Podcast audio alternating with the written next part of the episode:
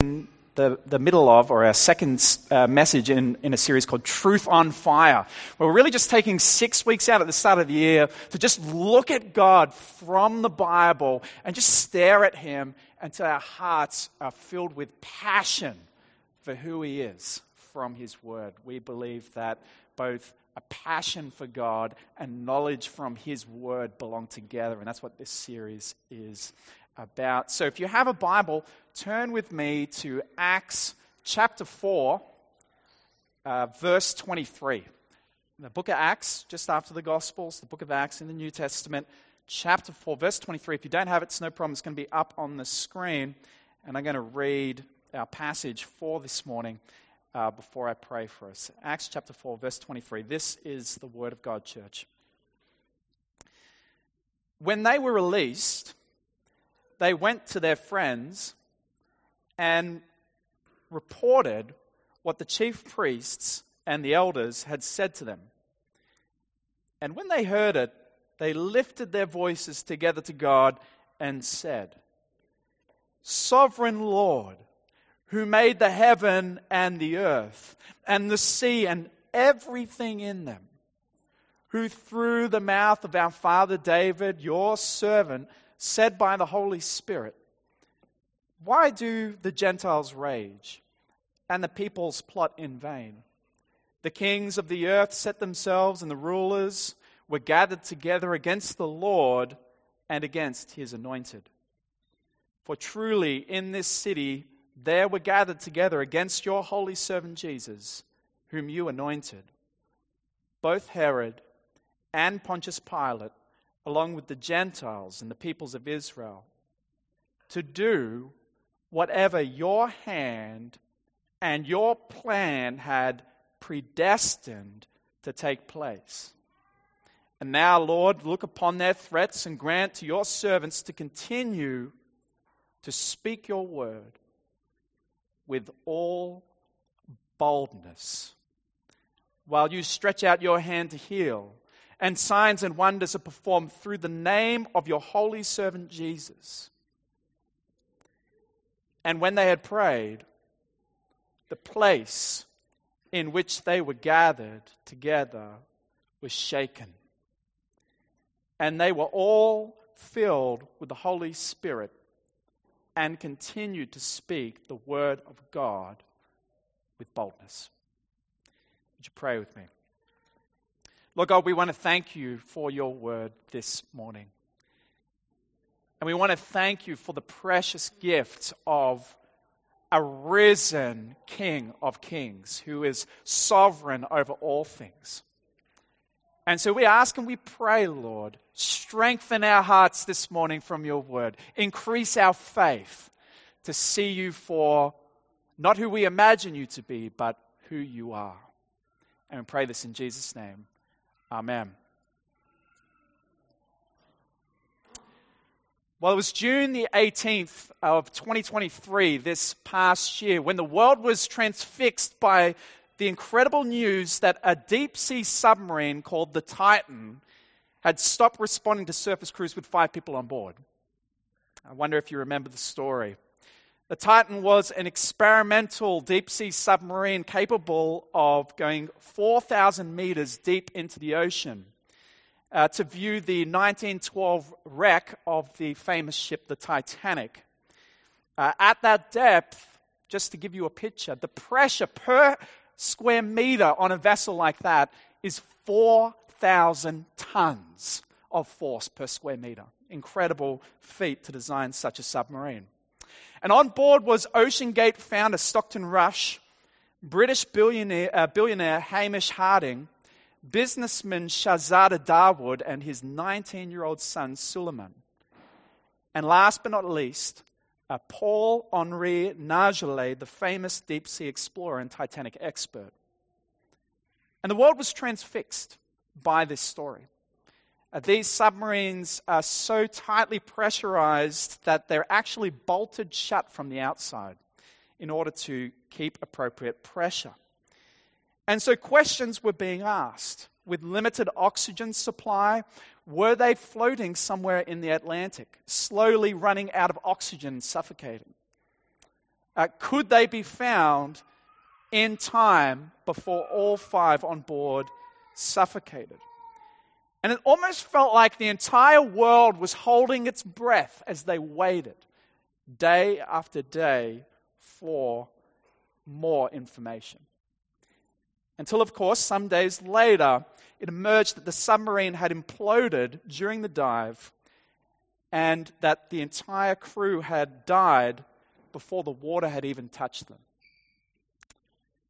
The question I want to ask this morning, I want us to think about together as a church is why were we so transfixed by this story? Why did we care so much about what was happening in this moment? Well, I think there was an element of an intrigue. There's a super rich crew on board paying some $250,000 per person to do something so incredibly risky, trapped inside this vessel, potentially dying. But largely, I put to you that the reason we cared so much, the reason we even knew about this story in the first place, is that we live in a super connected age with the world at our fingertips. And so we feel deeply about things that a previous generation would never have even heard about in their lives. We feel them so deeply. And Mark Sayers, the Australian pastor and sociologist, describes it as this kind of digital nervous system we now have as people. We're incredibly connected to the globe at all times, like never before. And part of the fruit of that uh, deep connection is that we feel a deep anxiety. You know, when Russia invaded the Ukraine uh, in February 2022, I personally found myself transfixed to the news, constantly looking at the news for update after update, shocked that something bad, so bad, had happened, but kind of finding this sense of comfort and control in knowing what is happening at the same time. You see, this is our modern paradox. We live under this illusion that we're able to control our own lives until something happens that shocks us and confronts us and bursts our illusion, like a global pandemic or a war or a huge natural disaster. And the fruit is we anxiously try and try to gain some sort of sense of control over our lives and what's happening. And we find ourselves kind of doom scrolling on social media or watching the news or rethinking our investments or escaping on holidays or changing careers just to try and carve out for ourselves some small sense that we're in control of what's happening. Uh, just uh, back in 2019, this uh, large research group called Barna uh, did a huge study, the biggest study they've ever done, of 25,000 18 to 35 year olds spanning 17 different countries. And the results were so confronting that they titled the study Life in an Anxious Age uh, their results found that anxiety was so prevalent amongst younger people. Uh, 40% struggle with anxiety about important decisions. 40% struggle with anxiety due to un- the uncertainty of the future. 40% struggle with anxiety due to a fear of failure, and 36% struggle with anxiety over a, f- a pressure to be successful. And all of this before COVID, before Gaza, and before the war in Ukraine. Anxiety is an increasing part of what normal life looks like in our world.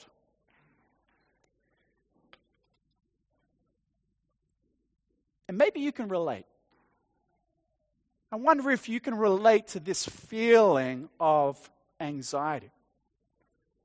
And maybe you find yourself worrying about different things, worrying about the future Worrying about relationships. Will you meet the one? Worrying about kids. Will you have them? What will happen to them? Worrying about your workplace situation. Worrying about the environment. Worrying about a place to live. Worrying about finances. Maybe you feel anxious and you just can't even put your finger on what it is you actually even feel anxious about. It's just this kind of low lying feeling that pervades your life. And the question I want us to explore this morning is how did this happen? How did we become so anxious? Now, it's probably worth noting, uh, important to note, that what I'm not saying is talking about anxiety disorders. Obviously, anxiety disorders are real. Some people are prone to suffering more than others from anxiety and, and have more anxiety attacks than others. That can be a debilitating condition. And we, we, should expect this in the Bible. The Bible teaches we're whole people. We can have broken bodies, we can have broken minds, we can have broken souls. And yet, almost certainly, there are many reasons why we feel so anxious. Interconnectedness that we've never had before, like we've been talking about. Inward focus that expressive individualism brings to our lives, the rapid pace of change in our culture, the openness to talking about mental health, and the much greater expectations we have upon ourselves than any other generation before us. And yet, there is one huge factor that I put to you has greatly contributed to the rise of our culture of anxiety one factor that possibly speaks to it more than any other factor at all. Well, what is this factor? A loss of awareness of the God who is all knowing, all powerful, all wise, and all good. Put another way, as a culture, we've lost sight of the sovereignty of God. If you're taking notes this morning, I've entitled this message, God is Sovereign. We have three points. Really, as we dive into this passage and, and examine the truths it gives us, really one aim for this morning for us.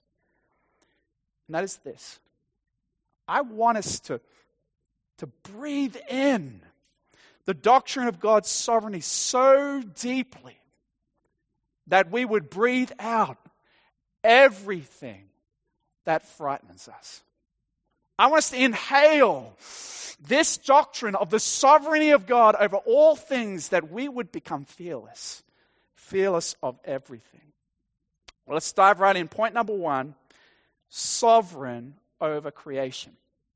Well, just by way of context, our passage this morning comes from the book of Acts. And if you're less familiar with the Bible, this is the kind of the life of the very first Christians after Jesus sent them on his mission and ascended into heaven. In chapter 3, the chapter before our passage, uh, two of Jesus' disciples, Peter and John, are on their way to the temple late in the afternoon or evening, and they pass a beggar. And this man is in his 40s, he's been disabled since birth, and he's trying to ask for money lying on Solomon's portico, which is this large uh, double columned uh, basically covered walkway that lied on the eastern side of the temple complex. And Peter looks at him and basically says, Look, we're broke, but what we do have, we'll give to you in the name of Jesus. Get up and walk. And this man is instantly healed. He gets up, he walks. Everyone is amazed. So the crowds gather around, and Peter begins preaching the good news about Jesus right where they're standing. And people are becoming Christians everywhere. And yet the Sadducees, the passage says, were greatly annoyed by this. The Sadducees were the ruling class of priests and temple officials, and they were really angry about all of this, uh, all this business for two reasons. Firstly, they deeply disliked Jesus, and secondly, they're preaching about the resurrection, which they simply don't believe in. And so they arrest them, but because it's late, they put them in prison uh, overnight before they can uh, have a trial. On the very next day, the Sadducees organize their basic, basically a version of tribal council. Uh, they have Annas, who was the most influential of the high priests of that generation. All five of his sons would go uh, on to serve as high priest, including Caiaphas, his son in law, the current high priest, and the whole extended family, plus rulers and elders and scribes. And they give them a grilling. They say, How did you do this? How did you perform this miracle? In whose name did you do this? And Peter, filled with the Holy Spirit, preaches Christ to them as the only way of salvation. Now, they don't believe him for a second, but they are amazed because these are two uneducated, plain old fishermen, powerfully preaching about Jesus. But the second thing that amazes them is the beggar it says, is standing right next to them, kind of waving. The guy who'd been healed is right there. And they're completely lost as what to do. So they kind of move them out, have a closed door session to kind of a team huddle, if you will, to kind of discuss what are they going to do with these guys. And we read the following in verse 18 of chapter 4. It says the following So they called them and charged them not to speak or teach at all in the name of Jesus. But Peter and John answered them Whether it's right in the sight of God to listen to you rather than God, you must judge. But for we cannot but speak of what we have seen and heard. The religious leaders basically say, You've got to shut up about Jesus.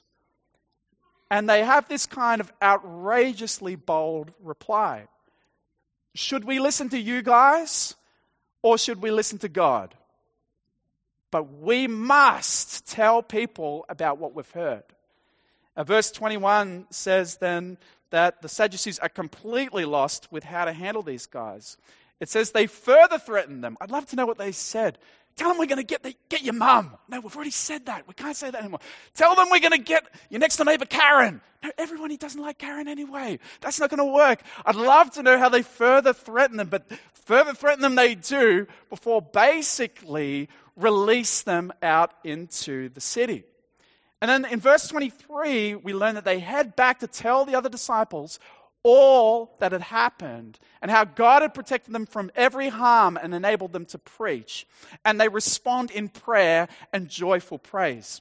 Uh, read with me again, verse 24 of our passage says the following And when they heard it, that is, when the disciples heard all that had happened, they lifted their voice together to God and said, Sovereign Lord, who made the heaven and the earth and the sea and everything in them.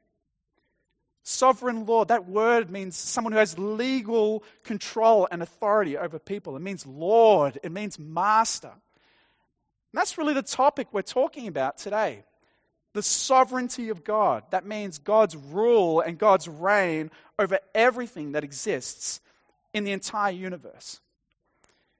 And as the disciples respond to God's faithful protection of Peter and John from harm at the hands of the Sanhedrin, they praise him for his sovereignty over the entire universe. They say, God who made the heavens, that is the sky, the space that's out there, universe. The God who made the earth, the mountains, volcanoes, and valleys. God who made the sea, the Pacific Ocean, the Atlantic Ocean, the Indian Ocean and everything that's in them every forest, every fish, every insect, every bird, and every person. I just want to stop for a moment and think about this. I want to want you guys to just stop and, and think about the infinitesimally small probability of your own existence. Think with me. How did you get to be here this morning? Why, how did it come about that you exist in the first place instead of nothing. The statistical probability of your existence is so incredibly infinitesimally small. Think with me for a moment. The average man lives in this country to 80 years of age. The average man, therefore, through the course of his lifetime, will produce about 3 trillion sperm cells. Also, uh, a baby girl born today would have inside of her roughly 1 million eggs. The probability of that one cell of sperm, meaning that one egg, is 1 in 3 quintillion. Think with me. 1 in 3 quintillion. Every couple on the face of the earth has the potential to produce a different variety of people, equivalent to 30 million times the 100 billion people estimated to have lived on the face of this earth. And any variation in that combination would mean you didn't exist. But think with me again to the next level. They couldn't have existed. You couldn't have existed without that exact same thing happening to each one of your parents as well. One in three quintillion again the possibility of your existence is so infinitesimally small and unlikely. But according to the Bible, you are not here by chance. You are here because God Almighty ordained you to exist, formed you in your mother's womb, knew you before the beginning of time. I read what our Lord Jesus says in Matthew chapter 6, verse 25. He says, speaking on this, Therefore, I tell you, do not be anxious about your life, what you will eat or what you will drink, nor about your body, what you'll put on. Is not life more than food and the body more than clothing? Look at the birds of the air. They neither sow nor reap nor gather into barns, and yet your heavenly Father feeds them. Are you not of more value than they? And which of you, by being anxious, can add a single hour to his span of life? And why are you anxious about clothing? Consider the lilies of the field, how they grow. They neither toil nor spin, and yet I tell you, even Solomon in all his glory was not arrayed like one of these. But if God so clothes the grass of the field, which today is alive and tomorrow is thrown into the oven, will he not much more clothe you, O you of little faith? Therefore, do not be anxious saying, What shall we eat? or What shall we drink? or What shall we wear? For the Gentiles seek after all these things, and your heavenly Father knows that you need them all. But seek first the kingdom of God and his righteousness, and all these things will be added to you. Therefore, do not be anxious about tomorrow, for tomorrow will be anxious for itself. Sufficient for the day is its own trouble. You see, Jesus wants to teach his anxious disciples some wonderful truths about the sovereignty of God. The sovereignty of God over creation. God cares for every living creature on the face of the earth. He cares for birds, he cares for flowers, he cares for grass. How much more will he care for those he made in his image and who are most precious to him? God is a father who knows each and every one of your needs and he will take care of you. You can faithfully follow him, says Jesus, even when it costs, assured of his tender care over you. See, our culture says the universe is dark and cold, and it operates according to blind chance. Our culture says Mother Nature is beautiful but cruel and harsh, and only the fittest survive. The Bible says nature is not our mother, Nature is our fellow creature, nature is our sister. The universe is not dark and cold, but sustained by the God who is love.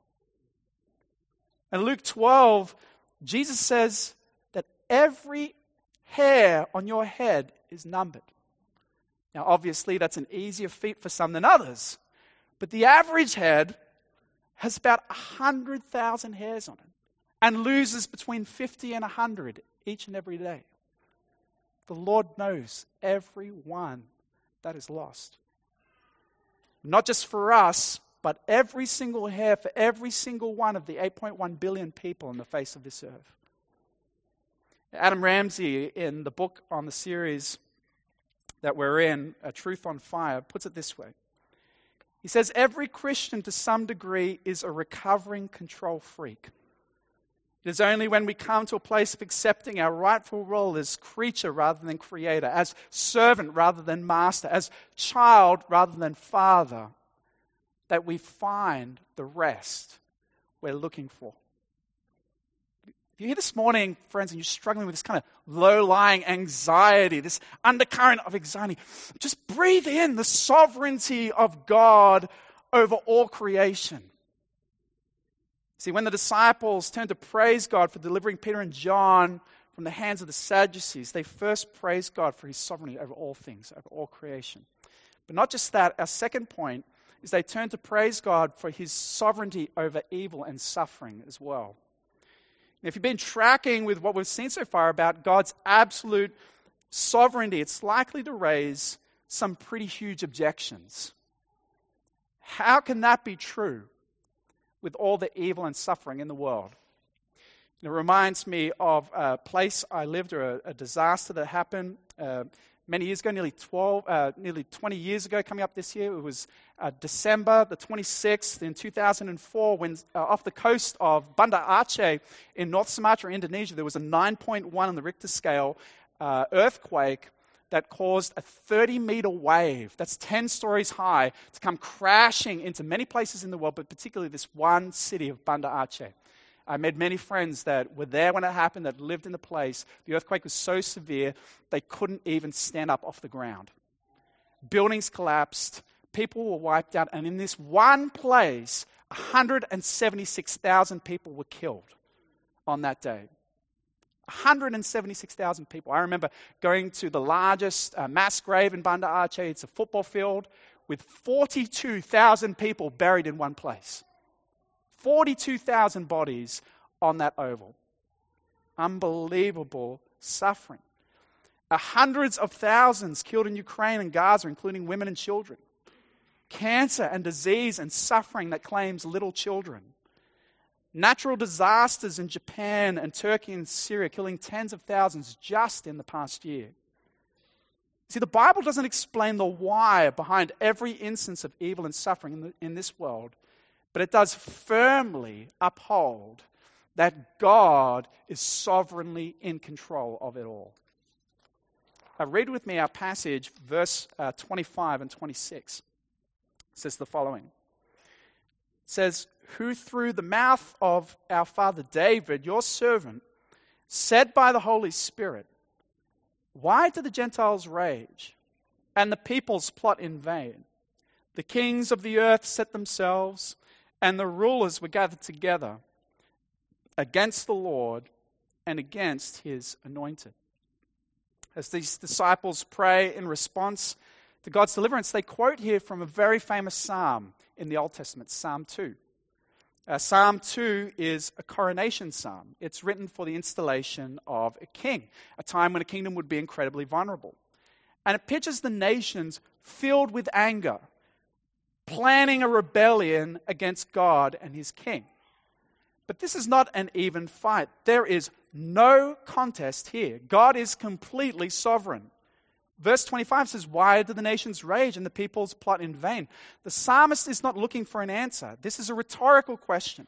The psalmist is saying, Why do people waste their time fighting against God? Uh, in Psalm 2, the very next verse goes on to say this It says, He who sits in the heavens laughs. The Lord holds them, that's his enemies, in derision. See, there's this idea in popular culture and in many religions that there's this constant, even clash between the forces of good and evil in this world, and that the outcome is uncertain. It's epitomized by the cartoon character standing with, you know, the angel on one shoulder and the demon on the other, and they kind of war it out and fight with each other. And usually the angel goes off in a huff and the demon gets his way with the person, something like that. Fighting for dominance. But God's sovereignty over creation means there are only two types of existence in this universe there's God and there's everything else. It means that the world is not an even mix of good and evil, it's overwhelmingly God's good creation. But it is corrupted by evil and rebellion. See, evil at its core, it's not a separate thing. God didn't make good creatures and then evil ones. Evil is a corruption of what is good. It's a turning away from the God who is good. Just like darkness is not a thing, it's merely the absence of light, so it is with evil. See, there is no competition between good and evil in this world. The Bible teaches us that God is completely sovereign. See, God in His goodness created a perfect world, but a world where rejection of Him was possible. And in God created the world to know Him and to love Him, the source of all that is good. God, the God of self giving love, that, that His creatures might live forever enjoying His goodness. And yet humanity chose to reject God and become self determined, replacing the idea of self giving love or the God of self giving love and, and, and giving with self centeredness, a kind of turning in on ourselves, a kind of self focus and self obsession. The result is that in Genesis 3, God promised pain in childbirth, pain in relationships, and cursed the ground, making even the earth resist cultivation, a visual picture of the brokenness that now exists between God and his creatures. See, the world is full of evil and suffering ultimately because of our collective sinfulness and brokenness as people. Uh, Romans chapter 8, verse 20 puts it this way For the creation was subjected to futility, not willingly, but because of him who subjected it, that's God. in hope that the creation itself will be set free from its bondage to corruption and obtain the freedom of the glory of the children of God. See, we live in a world that's not the way it should be. It's filled with brokenness because of our rejection of God. But this does not mean that God is not sovereign. He is the sovereign Lord over all brokenness and all evil and all suffering in this world. This also does not mean that God is the author of evil. Evil is simply the rejection of God. But God, according to his sovereign mercy and the mystery of his will, allows evil to persist. More, God sovereignly reigns over the evil purposes of humanity and bends them to his good will. See, the Bible is filled with stories, time after time after time, of God's sovereignty over sinful humanity. Time after time. Joseph, who was sold by his brothers into slavery in Egypt. And yet God saves his people from starvation through Joseph, who's raised up as the king over Egypt. Moses, who murders an Egyptian and flees to the wilderness, but God uses him in the wilderness to prepare his people for 40 years of their own in the wilderness. David, who murders Uriah and sleeps with his wife Bathsheba, only to come on to be the mother of Solomon and Jesus' ancestor. And Paul, a persecutor and murderer of Christians who would become the greatest witness the church has ever seen.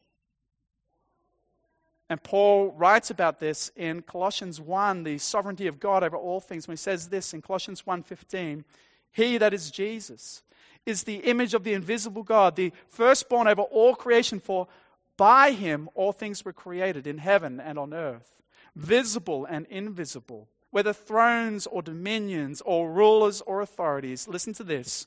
All things were created through him, and all things were created for him.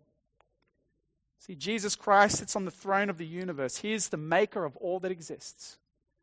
And that includes evil people and forces that have rejected him, created through him and for him.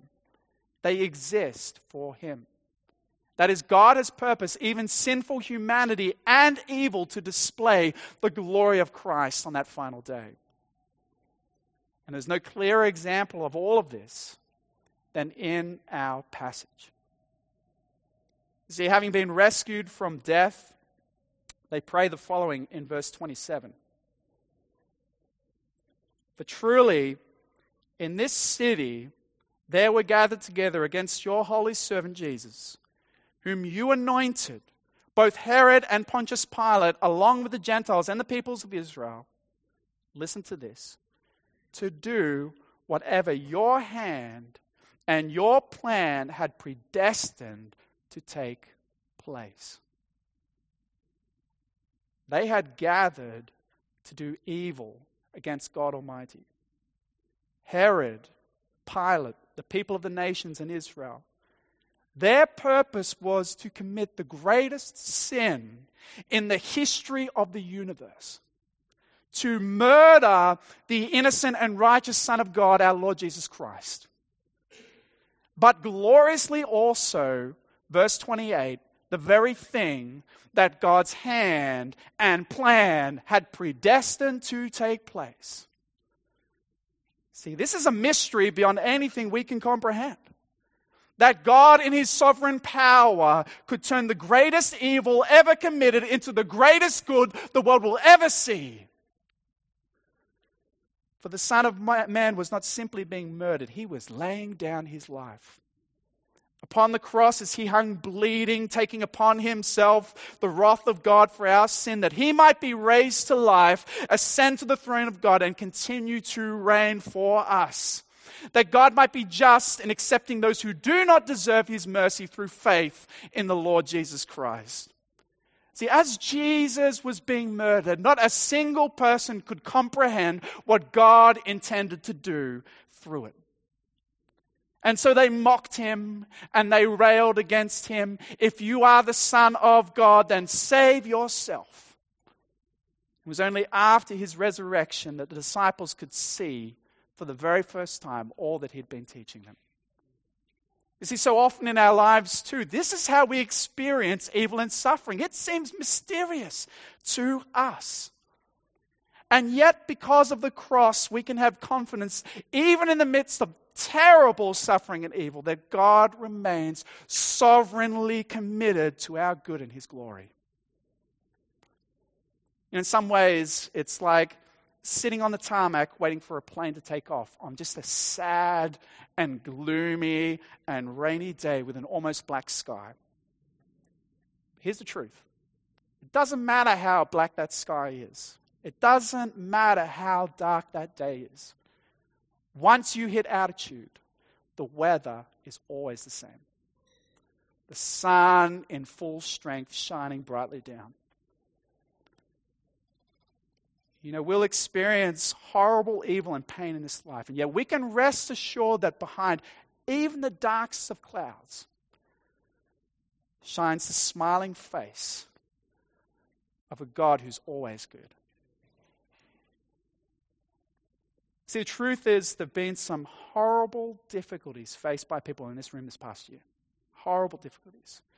We've had cancer diagnoses, we've had health challenges, we've had relational breakdowns, we've lost loved ones. I think about Em's cousin Rachel this year. If you guys aren't aware, she, Rachel Richley, she was diagnosed with breast cancer earlier this year. Advised to go on holidays to prepare for the treatment.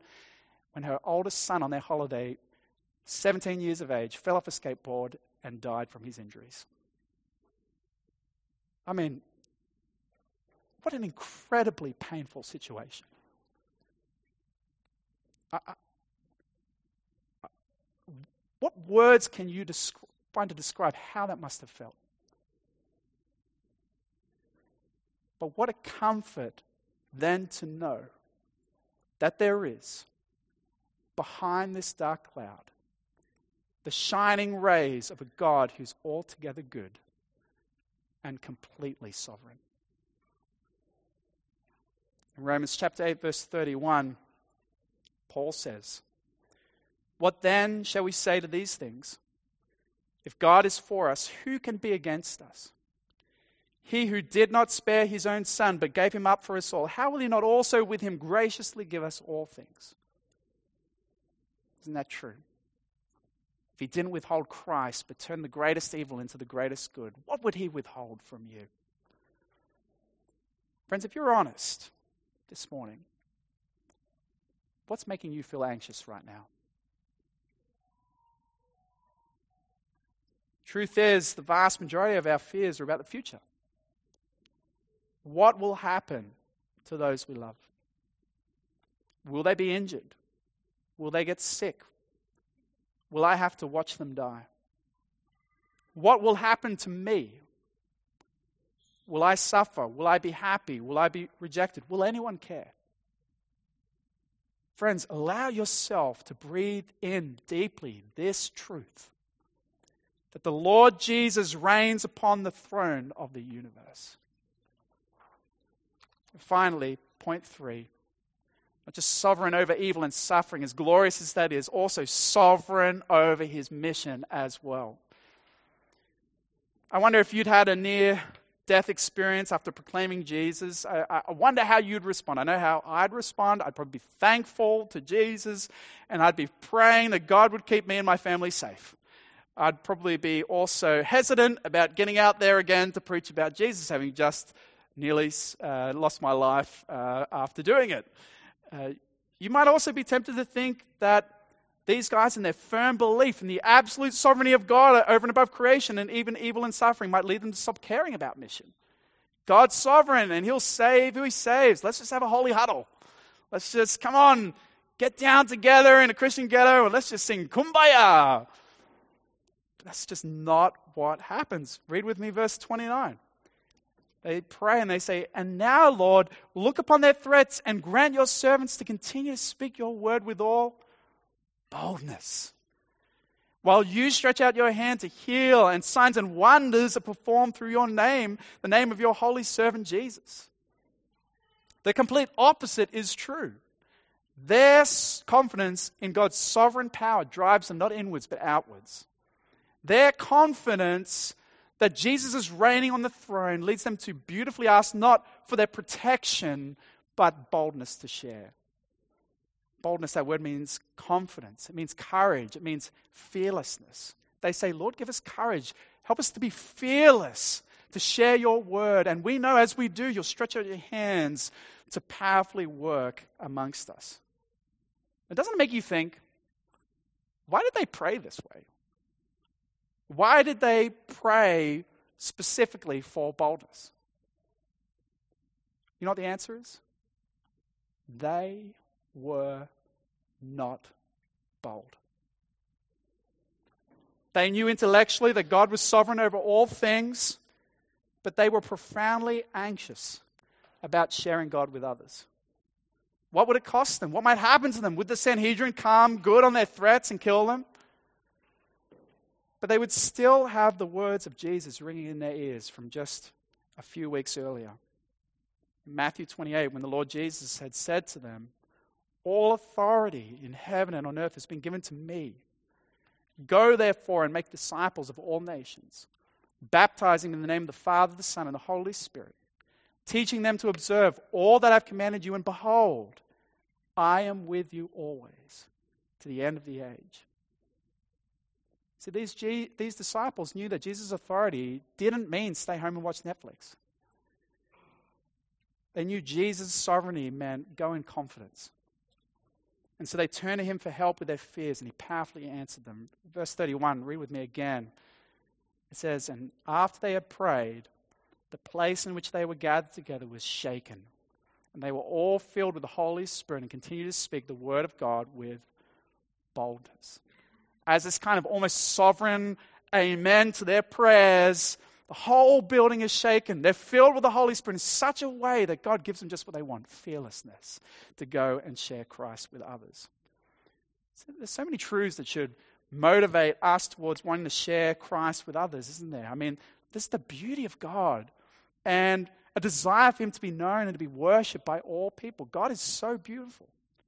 There's a love for our friends and awareness of the severity of God's judgment for sin, isn't there?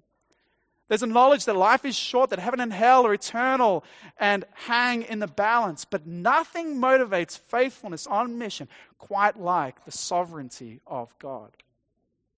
The truth is that sharing our faith in this city, it can be difficult. There are both obstacles and opportunities. Obstacles, I mean, the city's wealthy, it's busy, it's successful, it's disinterested, it's self reliant and skeptical. And yet at the same time, there's these opportunities, isn't there? That people are so isolated and lonely and questioning our society and searching for meaning and purpose that secularism cannot provide for them.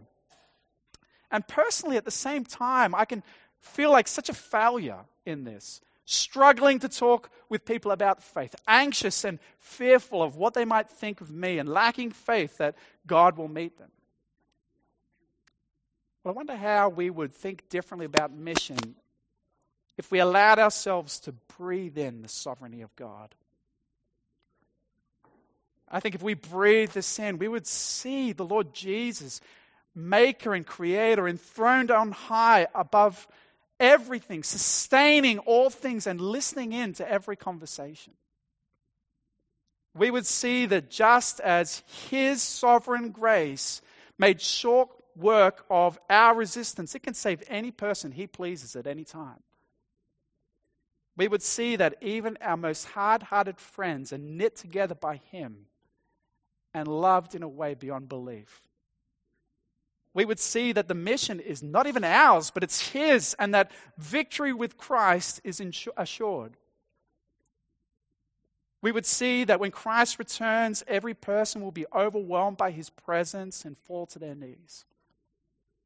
We would see that we participate not because we're needed, but for joy, because the sovereign Lord delights to use us and share with us His joy and salvation we would see that prayer is powerful because the sovereign king is listening attentively to every word.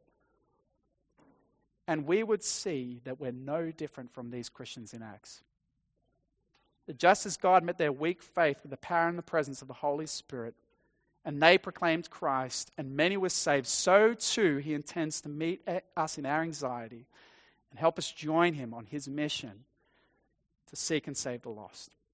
Well, friends, as we come to the end of our time together, I put to you that we live in a world that's changing at lightning speed. We're amazingly connected through a kind of digital nervous system as we've never seen before, but we're also more anxious and more fearful and more introspective than we've ever been before. Our culture says, well, maybe you just need to disconnect and head up the coast away for a week. It doesn't work. I hope you've seen that we don't need to disconnect, we actually need to reconnect with the God who's completely sovereign in all things. I just want to close our time together with a story I've been reading about uh, in the John Piper book, 21 Servants for Your Joy. It's a story of John G. Paton. He's a Scottish pastor and missionary to Vanuatu. And you might think, well, to Vanuatu, come on, that sounds delightful. But just to put it in context, in 1839, uh, the first uh, missionaries arrived in Vanuatu, and minutes after they got off their boat, were killed and eaten by cannibals. Uh, so it wasn't as friendly a place as it is today then. And this uh, Pastor Paton, he was widely criticized uh, for going to Vanuatu. He had a successful ministry in Scotland and a young wife who was soon to be pregnant. And a certain Mr. Dixon exploded at Paton, saying, The cannibals! You will be eaten by cannibals! And he replies famously as follows He says, Mr. Dixon, you are advanced in years now, and your own prospect is soon to be laid in the grave, there to be eaten by worms. I confess to you that if I can live and die serving and honoring the Lord Jesus, it will make no difference to me whether I'm eaten by cannibals or by worms. And in the great day, my resurrection body will rise as fair as yours in the likeness of our risen Redeemer. What a fighting spirit there. Uh, and this was true of his whole life. See, Paton went on to move to Vanuatu, landing on the island of Tanna in 1858 with his young wife Mary.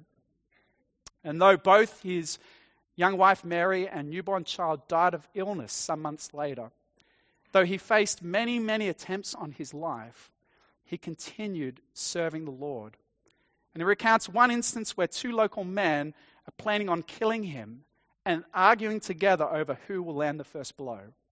And he writes the following, and this is what I want to end with. He said, My heart rose up to the Lord Jesus. I saw him watching all the scene. My peace came back to me like a wave from God.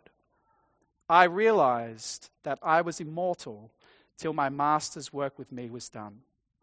The assurance came to me as if a voice out of heaven had spoken that not a musket would be fired to wound us, not a club prevail to strike us, not a spear leave the hand in which it was held, vibrating to be thrown. Not an arrow leave the bow or a killing stone the fingers without the permission of Jesus Christ, who is all power in heaven and on earth. Immortal till my master's work with me is done. Friends, breathe in his sovereignty and breathe out everything that you fear. Would you pray with me? Lord Jesus, we want to thank you for the beautiful truth that you are the sovereign Lord of everything. Lord, we come to you this morning as your people on bowed knee, asking your forgiveness, Lord, because often we don't see you as such a God as this. We so often have you in mind as the pocket sized, toothless, small God of small things. And yet this morning we wish to declare that you are the sovereign Lord over everything. You can turn the greatest evil to the greatest good, Lord God. So, as your people together, collectively, we cry, help us trust you more. Help us lean more upon your grace. Help us experience your peace. And we pray this in Jesus' name. Amen.